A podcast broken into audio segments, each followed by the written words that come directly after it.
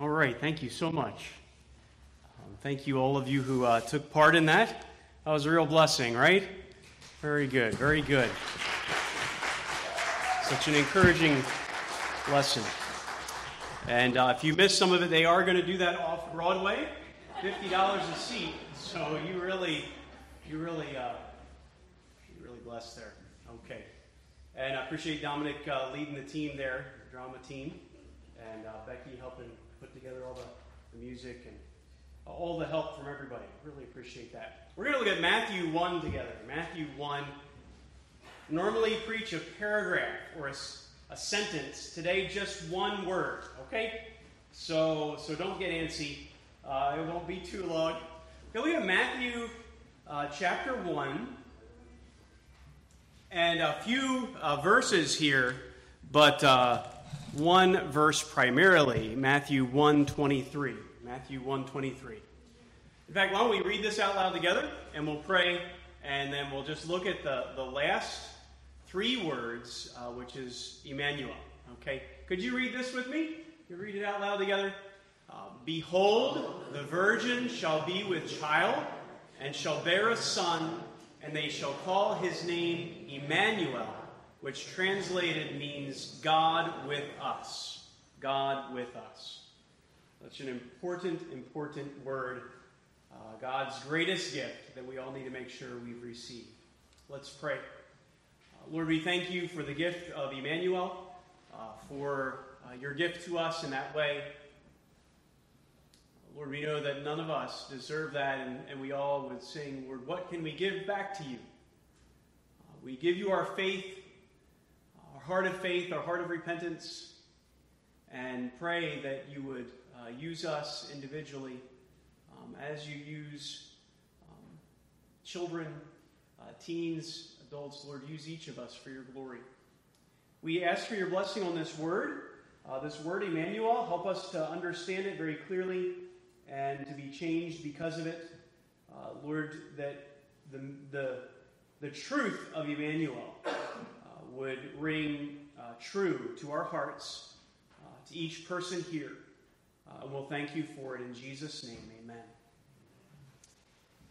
Well, how many of you are done your gift buying? Anybody completely done? You say, I don't have any more gifts to buy? A few of you, good. Actually, one of you. All right, good.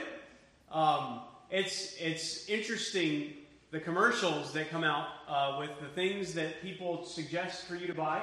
I don't know that the history of gift giving has anyone ever been able to buy his and hers luxury Lexuses. But for some reason, the commercials say that people do that, right? $80,000, $80,000, $160,000. Yeah, I can do that. Let's do that for stocking stuffers. But that's what you're supposed to think. Maybe couples would think better this way, giving something perhaps even more important, and that is giving our time, right? Our time, our attention. And there may be couples that are ready to give the $80,000, but what about 80 minutes in the week, right? That would be a good lesson for all of us, because really the greatest gift for one another is right here. We're giving to one another our time. The greatest gift couples can give to one another is their time. And as we find out in this word, Emmanuel, the greatest gift that God gives to us is himself, his time, and himself. Emmanuel, God with us. And I think that ties into our play today. He offers this to you. He gives to you his most precious possession, and do you have it? Do you have it? So let's take a minute to jump in here. Emmanuel is God with us. God with us. And you know Hebrew goes from right to left. Right, left to right. Right to left. So we have, here is Emmanuel. Yim is with. Nu would be the us. And then El. Emmanuel. God with us. We're going to read it the other way, Emmanuel. We're going to take each one of those phrases, those words, and just take a minute with it. God with us. God with us. Is God with you today? Couple introductory thoughts. When we think about Emmanuel, we think of God with us. A miraculous context, and then a miraculous verse. The miraculous context here would be the birth of Jesus. Now, the birth of Jesus was in this way. The birth of Jesus Christ was as follows. When his mother Mary had been betrothed to Joseph, before they came together, she was found to be with child by the Holy Spirit. And Joseph, her husband, being a righteous man and not wanting to disgrace her, planned to send her away secretly. But when he had considered this, behold, the angel of the Lord appeared to him in a dream, saying, Joseph, son of David, do not be afraid to take Mary as your wife, for the child who has been conceived in her is of whom? The Holy Spirit. We have a miraculous birth in this context, in the surrounding verses. Something miraculous is going on. Joseph, don't fear. Mary is with child. She's pregnant because of the Holy Spirit. She will bear a son, and you shall call his name Jesus, for he will save his people from their sins. The name Jesus means he will save his people from their sins. Now, all this took place to fulfill what was spoken by the Lord. That's important. The Lord spoke through the prophet Isaiah, behold, a virgin shall be with child, and she will bear a son, and they will call his name Emmanuel, which translated means God with us. That's our verse. And Joseph awoke from his sleep and did as the angel of the Lord commanded him, and took Mary as his wife. And so we go from this miraculous context where a lady who has never known a man, she's a virgin, conceives. And you think about marriage relationships and trying to adjust to a new person. That's difficult, but here is even more difficult, adjusting to this news of you're expecting, and she's never been with Joseph. In fact, they're just espoused, legally married, but kind of like are engaged, but they're not yet married. A miraculous situation, but there is a miraculous verse here, because just as the Holy Spirit comes upon Mary, and you have the living word in pregnancy. Here we have the Holy Spirit comes upon Isaiah, and you have an amazing word as well of prophecy. Look, now all this took place to fulfill what was spoken by the Lord. So in this verse, you actually have a miraculous, supernatural prophecy. He is quoting here. In your Bible, you may have quotation marks. Maybe it's in my Bible, it's all caps there, verse 23, behold, the virgin shall be with child. And so the author is, actually the printers are trying to tell us, this is a quote, and it's a miraculous quote because it was written 700 years ago. 700 years before this happened, God said that this would happen. So this is miraculous, this supernatural word, that there would be a virgin who gives birth to someone who they are going to call God with us. So let's look at that word, okay? We're going to just take a moment with each of these components of that word Emmanuel. God, the greatest person,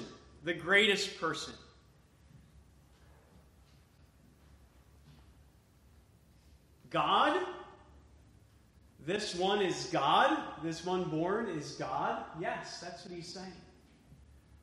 We think of God, maybe, I don't know, what comes to your mind? Different things, what would come to their mind, we should understand and read it into the text. They would not be thinking of a force, an impersonal force, the idea of godhood. They would not just have an ideal. They would be thinking of a personality, someone with personality, the God of Abraham, Isaac, and Jacob, that they read about all over the Tanakh. This is their term, God. It's the general term, God, El, in your Bible. God, we could put into that idea infinite God, because this is the God of Abraham, Isaac, and Jacob. He is forever past, forever future. The psalmist puts it this way, great is the Lord and highly to be praised. His greatness is unsearchable. Yes, he's great. There's a lot of great people, but one person's greatness, like you keep searching it out, and you never get to the end of it. That is the infinite nature of our God. This is a personal God, but he's infinite. Unfathomable is another word. You can keep going down, and you never get to the bottom of the greatness of our God. This is God. Magnificent person. A unique union. God, but behold, a virgin shall be with child and shall bear a son, and they shall call his name Emmanuel. God with us. This is unique. There is in this union someone born who is Mary's son. He's human. He's fully human. But that one that is born as Mary's son is called what? God. The one born of Mary is a son of man. The one born of Mary is a son of God. Completely God, fully God, we would say a divine nature, and fully man, a human nature, in the one Jesus. All right? Anyone want to throw out a fancy theological term with this call? You get 100% for the day if you know. It begins with an H.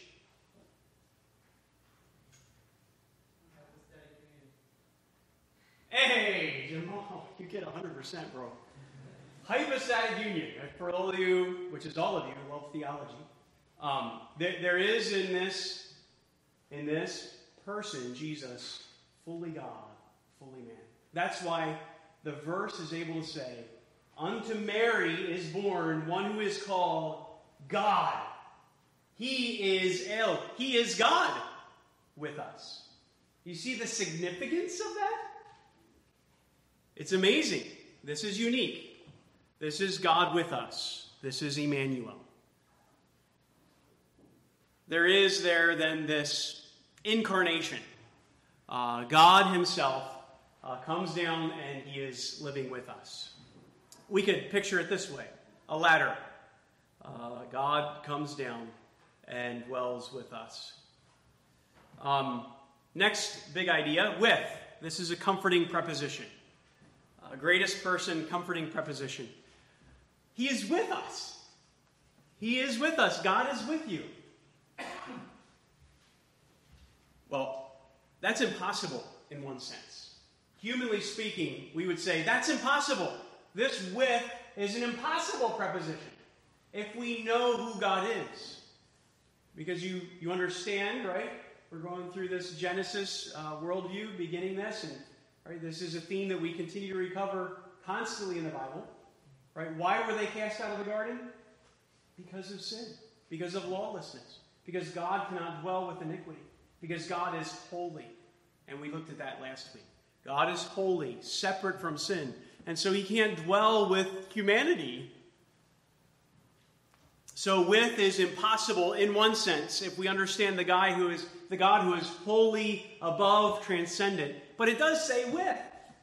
So this implies what is also true in his name, as Matthew gives us these names. And that is that this is salvation. Salvation.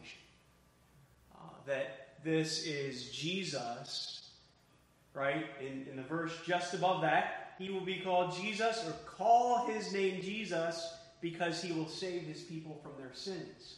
He's going to blot out. He's going to forgive. He's going to make access back to God. This is Jesus. This is what he came to do.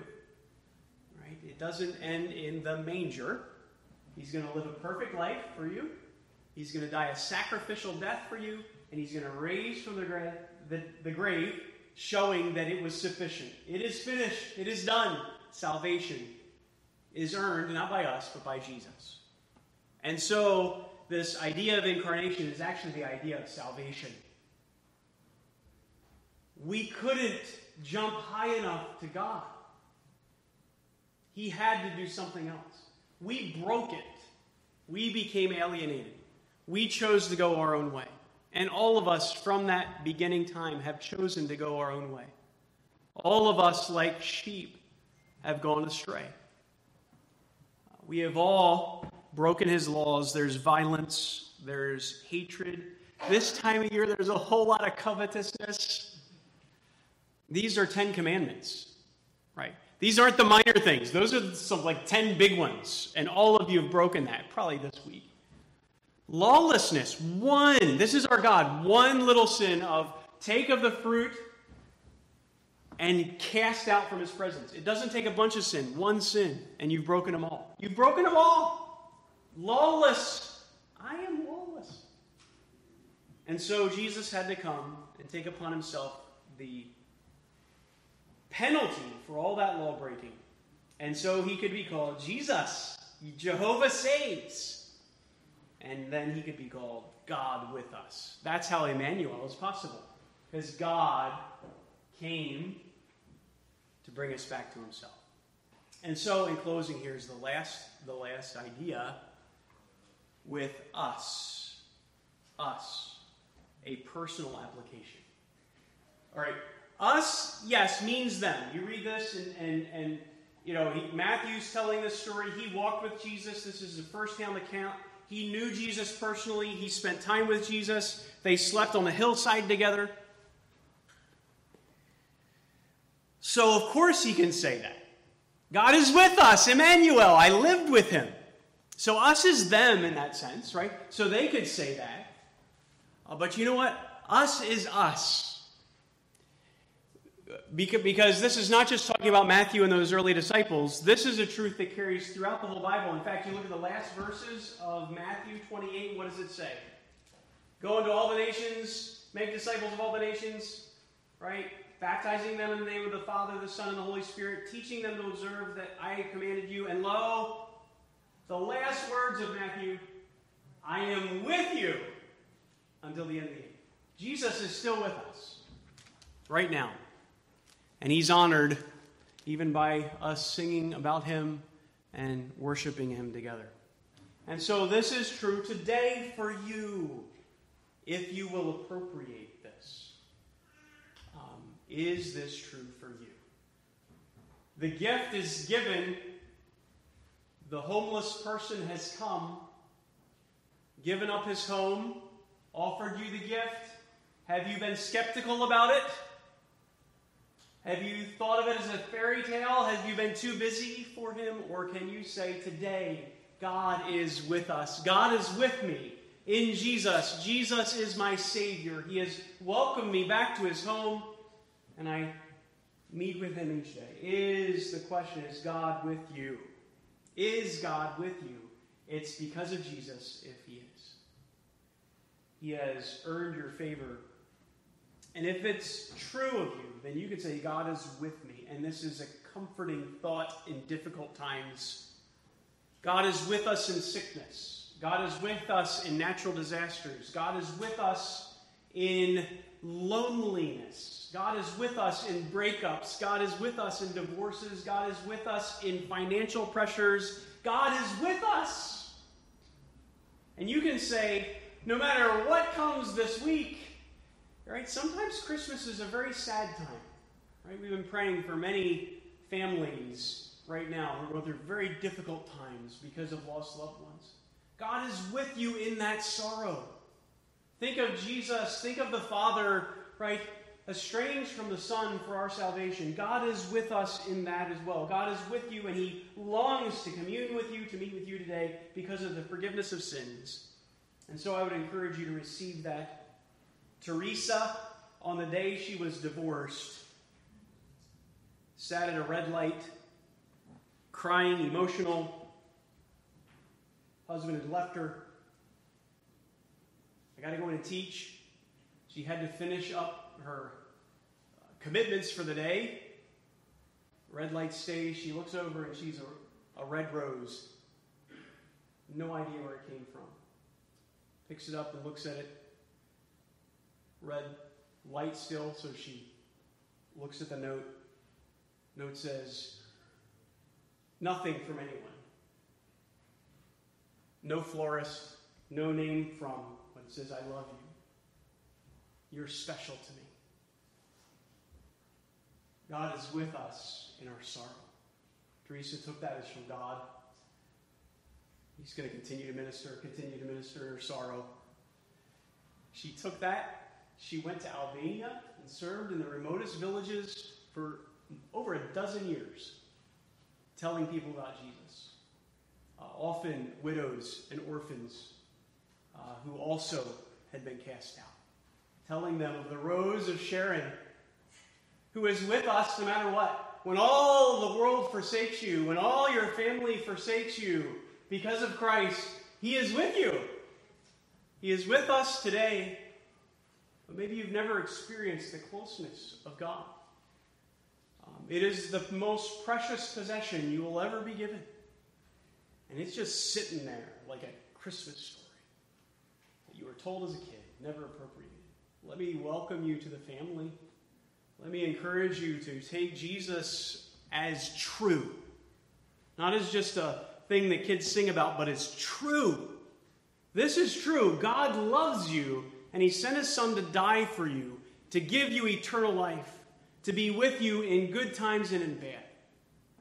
Heads bowed and eyes closed. Let's talk to the Lord about this. The offer is yours. You can refuse it or receive it. I would encourage you right now, if you're going through a hard time, to embrace the truth of God with us. But maybe you've never appropriated this for the first time. Then would you come to the Savior and say, Lord Jesus, thank you for dying for me, for giving me eternal life. I believe it's true. Turn to you. Save me from the penalty that I deserve because of my lawlessness. Grant to me eternal life and the privilege, the gift of God with us. Take a moment of quiet. I'll be standing in the back lobby if you'd like to pray with someone, but let's all pray. In a moment, Pastor Andrew will close us, leading us in prayer.